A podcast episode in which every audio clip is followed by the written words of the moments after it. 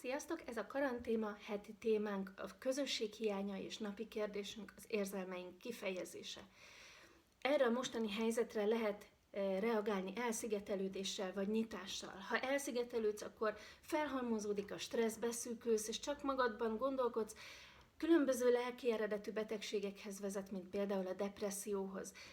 Ezzel szemben, hogyha nyitsz mások felé, és mások problémái is érdekelnek, akkor fejlődik a kreativitásod, az empátiád, és meg tudod előzni ezeket a lelki betegségeket. A kis hercegben a róka azt mondja, felelős vagy a rózsádért, vagyis akit megszelídítettél. Ezt János Apostol úgy fogalmazza meg, hogy azt a parancsolatot is kaptuk tőle, hogy aki szereti Istent, szeresse a testvérét is. Nyilván nem csak a vér szerinti testvért. Na de hogyan?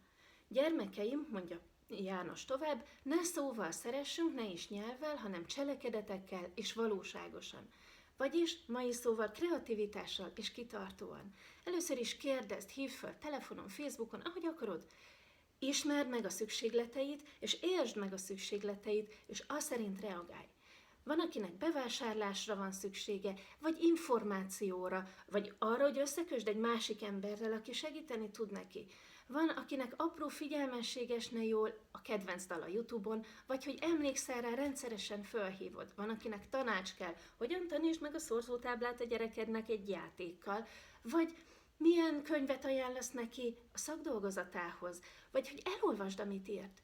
A legfontosabb, hogy valósággal szeresd a másikat, vagyis a szükségletei szerint reagálj. Sziasztok!